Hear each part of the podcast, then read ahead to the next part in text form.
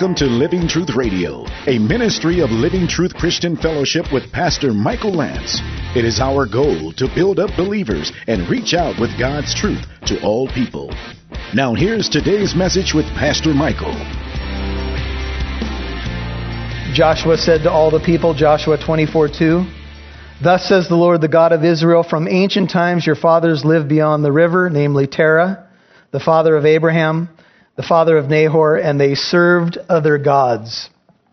It may well be that when Abraham or Abram was in Ur of the Chaldees, he was an idolater. How many of us could say we were called out of idolatry into faith in the living God?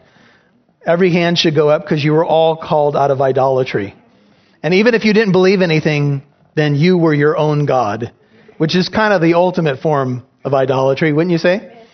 Dr. Martin, my hero, said more people that you can, than you can shake a stick at shave their God every morning.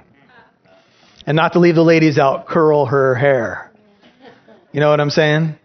We're all called out of idolatry into the living God, and it appears that Abram's family minimally, and probably him himself, were idolaters. Now they've dug up all kinds of stuff from the Ur of the Chaldees, clay uh, uh, writings and stuff, and they've discovered it was a very sophisticated place in Mesopotamia, sophisticated educationally, uh, sophisticated in terms of business and everything, and religion, and they have discovered that there was a three-level ziggurat. On the top level, there was worship to the moon god. Apparently, Abram was involved in worship to a moon god or goddess. And he was called out of that and called to the living God. And many of us can relate to that right there. God may be saying to somebody this morning, I want you to get settled in a Christian church. You may not have come from that background, but I'm calling you out of what you used to know into a relationship with the living God. That was Abraham, the father of the Jewish nation. He didn't start off knowing the true God. His family didn't start off knowing the true God, but Abraham left. He responded to the call and he followed God.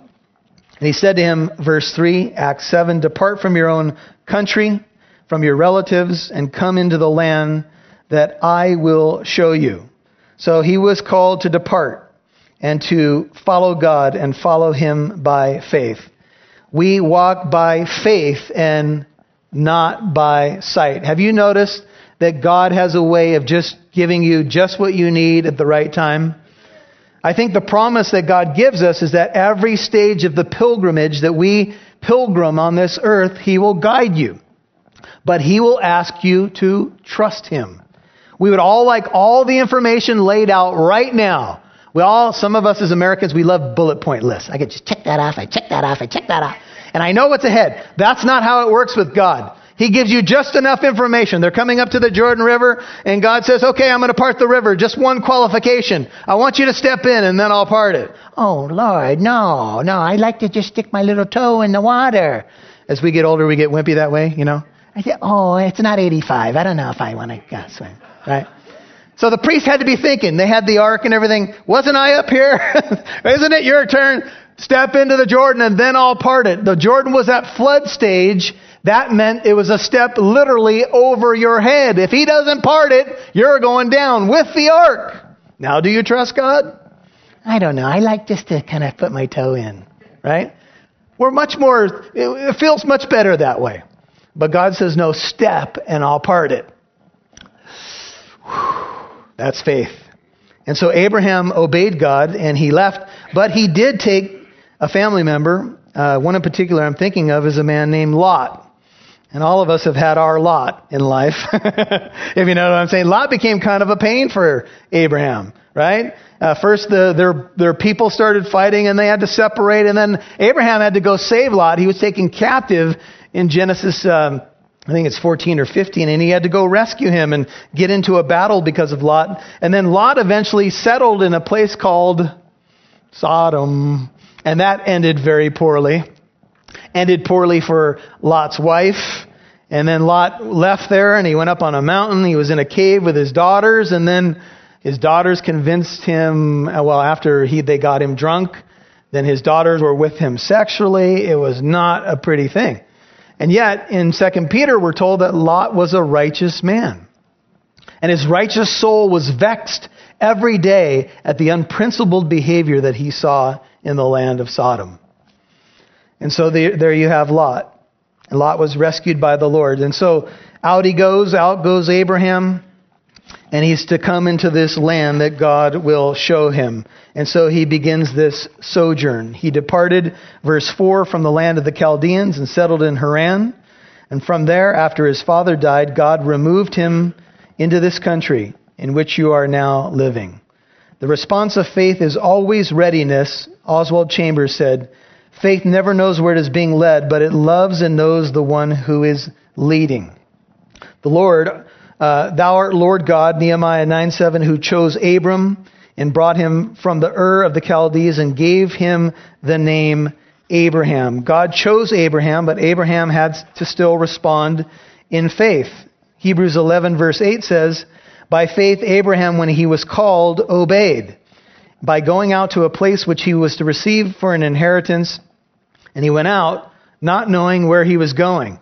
God said, I'm going to give you a land, I'm going to give you all these descendants, and the one thing that we know about Sarai, uh, Abram's wife, is that she couldn't have children. Abraham was walking on a promise, folks. You're going to have all these descendants, and Abraham says, But, but I have no son. I, my wife can't even give birth to a child. And God waited until Abraham was 100 and his wife was 90 before Isaac came along. And some of you are saying, God, hurry up with the promises already. Try waiting until you're 100 and 90 to have a child. Wow. Can you imagine that? Say, Lord, you're going to need some super vitamins to help us in this situation, right? But God is a miracle working God, and Abraham walked by faith, and a faith that is not tested will never be perfected. I know we don't like to hear that, but it's true.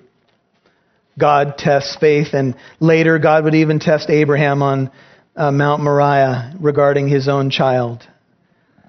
And so God spoke to this effect. Remember, Stephen is now preaching this before the Supreme Court of his day that his offspring would be aliens in a foreign land and that they would be enslaved and mistreated for 400 years. That's from Genesis 15:13. God predicted and said to Abraham that this massive amount of offspring would be enslaved in a foreign land. We know that that was realized in Egypt in the furnace of affliction. And whatever nation to which they shall be in bondage, God said, I myself will what? Will judge. Did God judge the nation of Egypt? Oh, yes, he did said God, and after that they will come out and serve me in this place. And he gave them the covenant of circumcision. He gave it to Abraham, eight. And so Abraham became the father of Isaac, circumcised him on the eighth day. That's what the Jews did. And Isaac became the father of Jacob, and Jacob of the 12 patriarchs. There's where you get the 12 tribes of Israel. I think one of Stephen's overarching points is before there was ever a holy place, before there was ever a holy people, there was Abram in a foreign land, and God called him in a foreign land. And God can call you from anywhere. God called Abraham from Mesopotamia. You don't have to be in a church to be called. You don't have to be sitting in a church to pray. God can speak to his people anywhere. And they were so big on the temple and so big on the land. And I think Stephen's saying to them, you know what? You guys have forgotten your own history. You've forgotten how this nation even started. And so now he moves to uh, Joseph, speaking of the patriarchs. 9. And the patriarchs became jealous of Joseph and sold him into Egypt. This is how God's plan would be realized. And yet God was with him. In the next six verses, or the, the next several verses, you're going to see Egypt mentioned uh, seven times, six times in seven verses actually. And notice that they became jealous of Joseph. Now, Joseph would become a type of a deliverer for Israel, but the brothers got jealous of Joseph. Do you remember why? Well, Joseph had a pretty cool coat, and they were a little jealous of that. But Joseph also had a dream. And in his dream, everybody was bowing down to Joseph. Now, his dream was realized because when the family came to Egypt, they did indeed bow down because he was the second highest ruler in the land or even in the world. That's how God turned things around. But if you have a dream like that, you may not want to share it with your brothers. Hey, bros, I just want to tell you what I dreamt last night. All of you are going to bow down to me. I think your siblings might be a little upset at you if you shared that dream. And so they decided they wanted to kill him. One of the brothers talked him out of it, so he's thrown into a pit and he's sold into slavery, yet God was with him at every point. He rescued him, 10, from all his afflictions, granted him favor and wisdom in the sight of Pharaoh, king of Egypt, made him governor over Egypt and all his household. Some parallels between Joseph and Jesus. Joseph was sold for 20 pieces of silver, unjustly treated by his family. Jesus was sold for 30 pieces of silver. Joseph was punished for sins he did not commit. Jesus, the sinless one, was punished for our sins. Joseph was cast into prison. Jesus descended into the prison of the earth, Ephesians 4 9. We talked about that Wednesday night. Joseph became a ruler in the prison. Jesus preached in Hades and led captivity captive. Joseph was miraculously freed from prison. Jesus rose again from the grave. Look at verse 11.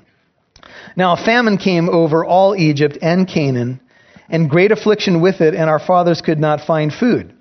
But when Jacob heard that there was grain in Egypt, he sent our fathers there for the first time. And on the second visit, 13, Joseph made himself known to his brothers, a very moving moment at the end of Genesis. And Joseph's family was disclosed, to Pharaoh, 14. And Joseph sent word and invited Jacob his father and all his relatives to come to him, 75 persons in all. Now in Genesis 46:27, Exodus 1:5, Deuteronomy 10:22, it says that 70 people went down. Yet in Genesis 46:27 in the Septuagint, the Greek translation of the Hebrew Old Testament, it says 75. They're actually both right. Stephen would have used the Septuagint because he was a Greek Jew. And he would have used the number from the Septuagint. One number uh, does not include, in my understanding, the grandchildren of Joseph. And you could uh, reference the Encyclopedia of Bible Difficulties there, but they're both true. And Jacob went down to Egypt 15 and there passed away, he and our fathers. And from there they were removed to Shechem and laid in a tomb which Abraham had purchased for a sum of money from the sons of Hamor in Shechem. Here's a note from Joshua 24:32.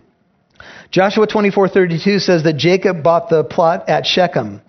It may be that Abraham made the original purchase he had passed through this site and built an altar there, uh, Genesis 12, 6 and 7. By the way, the only land that they, he ended up owning was a burial plot, nothing else. It is likely that he purchased this ground originally on the site which he built the altar. Abraham did not settle there. Thus, the site may have reverted back to the occupying people of Hamor. Jacob thus would have redeemed or repurchased it, or it is possible that Jacob purchased this in Abraham's name. And so the lot was purchased, 17. And now we move to Moses. But as the time of the promise was approaching, 17, which God had assured to Abraham, the people increased and multiplied in Egypt, just what God said would happen, until there arose another king over Egypt who knew nothing about Joseph.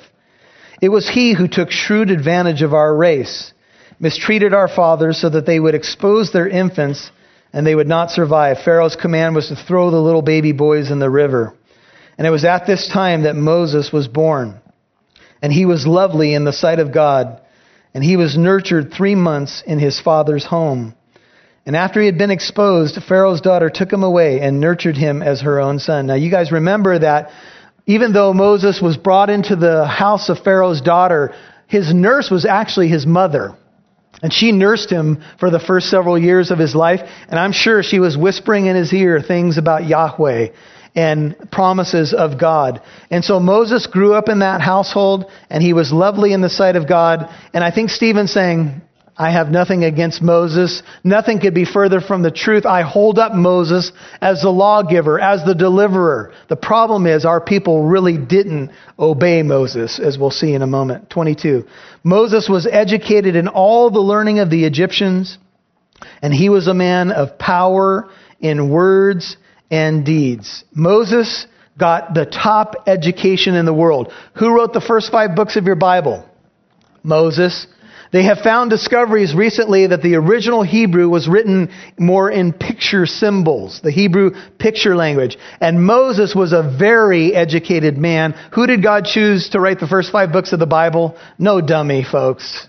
This man was very educated. God had prepared him for this very thing, even using Egypt, a type of the world, to prepare him. And God can use anything to prepare us.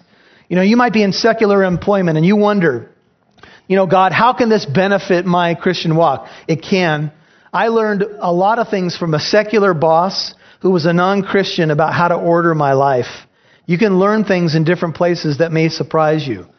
And so here's Moses, a powerful man, but when he was approaching the age of 40, this gives hope to all of us who are in that range, it entered his mind to visit his brethren, the sons of Israel. And when he saw one of them being treated unjustly, he defended him, 24, and took vengeance for the oppressed by striking down the Egyptian. And he supposed that his brethren understood that God was granting them deliverance through him, but they did not understand. Now think of what's going on here. Stephen is talking to the council, the religious leaders, and what is he driving home? Our people always do this. Deliverers come to our people, and what do we do? We reject the deliverers. And on the following day, he appeared to them and as they were fighting together. And he tried to reconcile them in peace, saying, Men, you are brethren. Why do you injure one another? 27. But the one who was injuring his neighbor, seems like that's the one that would say this, pushed him away and said, Who made you a ruler and judge over us? You know, Jesus, in his own words, Luke 19 14, uh, mouthing the, what the people would say, they said, We will not have this man to reign over us. Let his blood be upon us and upon our children. We don't want him reigning over us. We don't want to lose our place. We don't want to lose our nation. And so the man went on to say, Did you mean to kill me as you killed the Egyptian yesterday? Do you? And at this remark, Moses fled, 29. And he became an alien in the land of Midian, where he became the father of two sons, and there Moses became a shepherd. And after 40 years had passed, now this gives hope for everybody. Another 40 years, man. God can work. It doesn't matter how old you are. 40 years had passed, an angel appeared. That's the angel of the Lord, according to Exodus 3, verse 2, to him in the wilderness of Mount Sinai, in the flame of a burning thorn bush. And when Moses saw it, he began to marvel at the sight. And as he approached to look more closely, there came the voice of the Lord I am the God of your fathers, the God of Abraham, and Isaac, and Jacob. And Moses shook with fear, and it would not venture to look. But the Lord said to him, Take off your sandals, take the sandals from your feet, for the place on which you are standing is holy ground. Now, Moses is in Midian. He's near Mount Sinai. He's near pagan ground. But wherever God is, that is holy ground. And Moses shook with fear when he was here, and, and God said, I've certainly seen the oppression of my people in Egypt, and I've heard their groans, and I've come down to deliver them. Sounds good, Lord. Come now. I will send you to Egypt. What? See, we always have these ideas, right? I have a wonderful ministry I'd like to recommend to the church. What is it? Well, it's thus and so. And then I usually respond, well, is God calling you to do that? If that's really on your heart? No, I'd like somebody else to do it. It's just an idea that I have, right? If you come with an idea, be prepared for a pastor to say to you, maybe God's calling you to do that. That changes things. And Moses said, yeah, Lord, I'm not eloquent. I don't speak well. And God said, Who made the mouth? I'll take care of it. Now, if you've ever had hesitation about a call in your life, join the club. Okay? Moses had it. All the great leaders had it. And that may be what qualifies you the most to be used by God. Your own feeling of inadequacy might be the best thing in the world for you. Because you know what it'll do? It'll drive you to prayer. You'll do something like this. Right before you're going to be used by God, you'll do something like this. Help! What were you thinking? I'm not eloquent. I'm not the guy. You are the guy. You are the girl. Help! It'll drive you to prayer. And that was Moses. And his brother came alongside him, and there they went. They went to Egypt and they began to tell the people what God had said. This is the, the Moses 35, they disowned, saying, Who made you ruler and a judge? Is the one whom God sent to be both ruler and a deliverer with the help of the angel. The angel is Jesus, who appeared to him in the thorn bush. Amazing. Now, the council has to be sitting there at this point and going, uh, Excuse me, we've heard all this before, okay? We attended Saturday school. We know what's going on. Get to the point. But Joseph ha- does have a point. He's going to refute every charge that they've made against him and going to show them their own stubbornness. This man led them out, performing 36 wonders and signs in the land of Egypt and in the Red Sea, in the wilderness for 40 years. This is the Moses who said to the sons of Israel, God shall raise up for you a prophet like me from your brethren. That's Deuteronomy 18:15. You can also note Acts 3:22, and the prophet that Moses was referring to is Jesus. That's what Acts 3:22 says. Moses prophesied the coming of Jesus. Can you believe it? And God was going to raise up this prophet. This is the one who was in the congregation in the wilderness together with the angel who was speaking to him on Mount Sinai and who was with our fathers and he received living oracles to pass on to you. Look, brethren, I believe in the law. Some parallels between the church and Israel. Israel was fed with bread from heaven. The church tar- partakes of the bread from heaven, Jesus Christ. Israel was delivered by the blood of the Passover lamb from death. The church is delivered by the blood of the crucified lamb. Israel came out of Egypt, which is a type of the world. The church is called out of the world into Christ. Israel went through the waters of the Red Sea. The church goes through the waters of baptism. There are all kinds of parallels. And their own stubbornness in the light of Moses' leadership parallels their own stubbornness right now. They refuse to have Jesus reign over them, and they continue to reject him in the face of all kinds of evidence. Stephen's face may still be radiating that glory, and they don't want to listen to him. They rejected Jesus, they rejected the prophets, and they continue to be unwilling. He says, Our fathers, 39, were unwilling to be obedient to him. They refused to obey him, but repudiated him or rejected him in their hearts, and they turned back to Egypt. And they said to Aaron, Make for us gods who will go before us, for this Moses who led us out of the land of Egypt. We don't know what's happened to him. That's Exodus 32, 1 and 23. Let's go back to Egypt. I'm sick of manna. Oh, uh, you've read the accounts, right? There's only so many things you can do with it. I know it's sweet. I know that pancakes, but you can only have pancakes so many days in a row. We want steak. We want onions. Never mind that we were slaves. Never mind that the taskmasters were beating our backs. No, never mind that we were doing the mud dance. Isn't it ha- funny how we always forget all the bad times of our past life? It's hard being a Christian. Lord, sometimes it's a struggle. And you feel a little pull back to Egypt. Where's the next caravan? I'm going to go back to Egypt. And you forget the taskmaster's whip. You forget that you were doing the mud dance.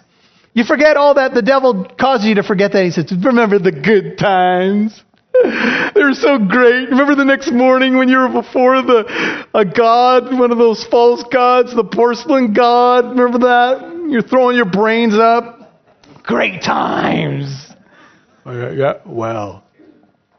See, that's the way it works. And the, they wanted to go back to Egypt because they figured maybe they could have a steak dinner. And they forgot everything. This man, and Moses finally said, Lord, why did you choose me for this job? You ever been there before? They're a bunch of whiners. God got him some help, got him some elders to help him out. And so Moses went up to the mountain to get the law, and they made 41. They made a calf and brought a sacrifice to the idol.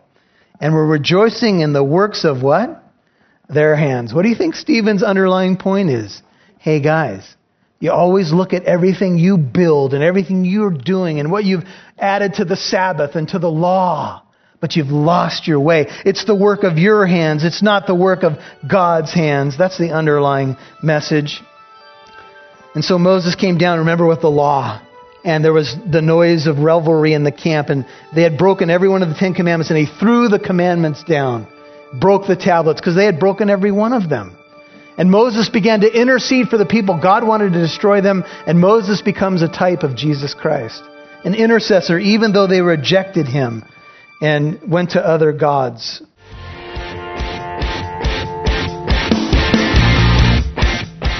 If you would like to listen to this message again, please visit our website at livingtruthcorona.org. If you've been blessed by this ministry or if we can pray for you, let us know.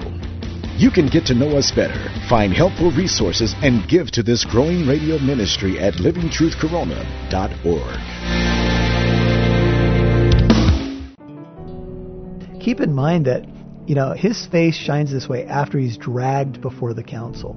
I mean, verse uh, 12 tells us that um, they dragged him away. They dragged him away and brought him before the council. So it sounds like it was a very violent scene. And of course, we're going to see in the next chapter that he's killed in a very violent way. Mm-hmm. And yet, he retains this glow, if you want to put it that way. Even in the midst of persecution and ultimate martyrdom, um, he shines for God. And so I can't tell you all the reasons why people won't listen. I mean, uh, biblically speaking, we know people suppress the truth and they their hearts are hard and they don't want to hear it, and the devil is involved in some way as well. But um, Stephen's example is an example of a man who seemed to have his eyes so fixed on heaven that it really didn't matter, so fixed on Jesus that it didn't really matter what men were doing to him. He stood firm. Yeah. And like you said, even in the face of martyrdom, um, it probably was evident that this may be my last stand. I'm going to take this chance, an opportunity to witness to these people and remind them of our history of the scriptures and that there was still hope for them as well. Yeah, and I think that's what he's doing. And, and Oscar, we know that in chapter 7, as we begin to just take a look at what Stephen preached in chapter 7, we can see that he did the history lesson. He, you know, he started off and talked about the call of Abraham, and then he talked about the Exodus, and he talked about a lot of the history and it's not like, you know, if he's standing before the council, it would be like you and I giving a Bible study to seminary professors. Mm-hmm. yeah, there you go. You know, about maybe doctrine that, uh, you know, maybe someone who had written their doctorate on the Gospel of John, and we take them through chapter by chapter the, the Gospel of John. You know, they might be looking at us like, really? You're going to tell me what this says? So there may may have been some of that, but Stephen's point was to show he's not subverting the temple, he's not subverting the law. He knows it very well. Mm. But then he has something to say about what they're actually doing with it. And I think that is the heart of this sermon. Because you and I both know that you can you can have all the knowledge, you know, to pack whatever stadiums you want to talk about or barns you want to talk about. You can have all this knowledge, but Jesus said, These people draw near to me with their lips, but their hearts are far from me. And Stephen's sermon is going to go right to the heart of the matter.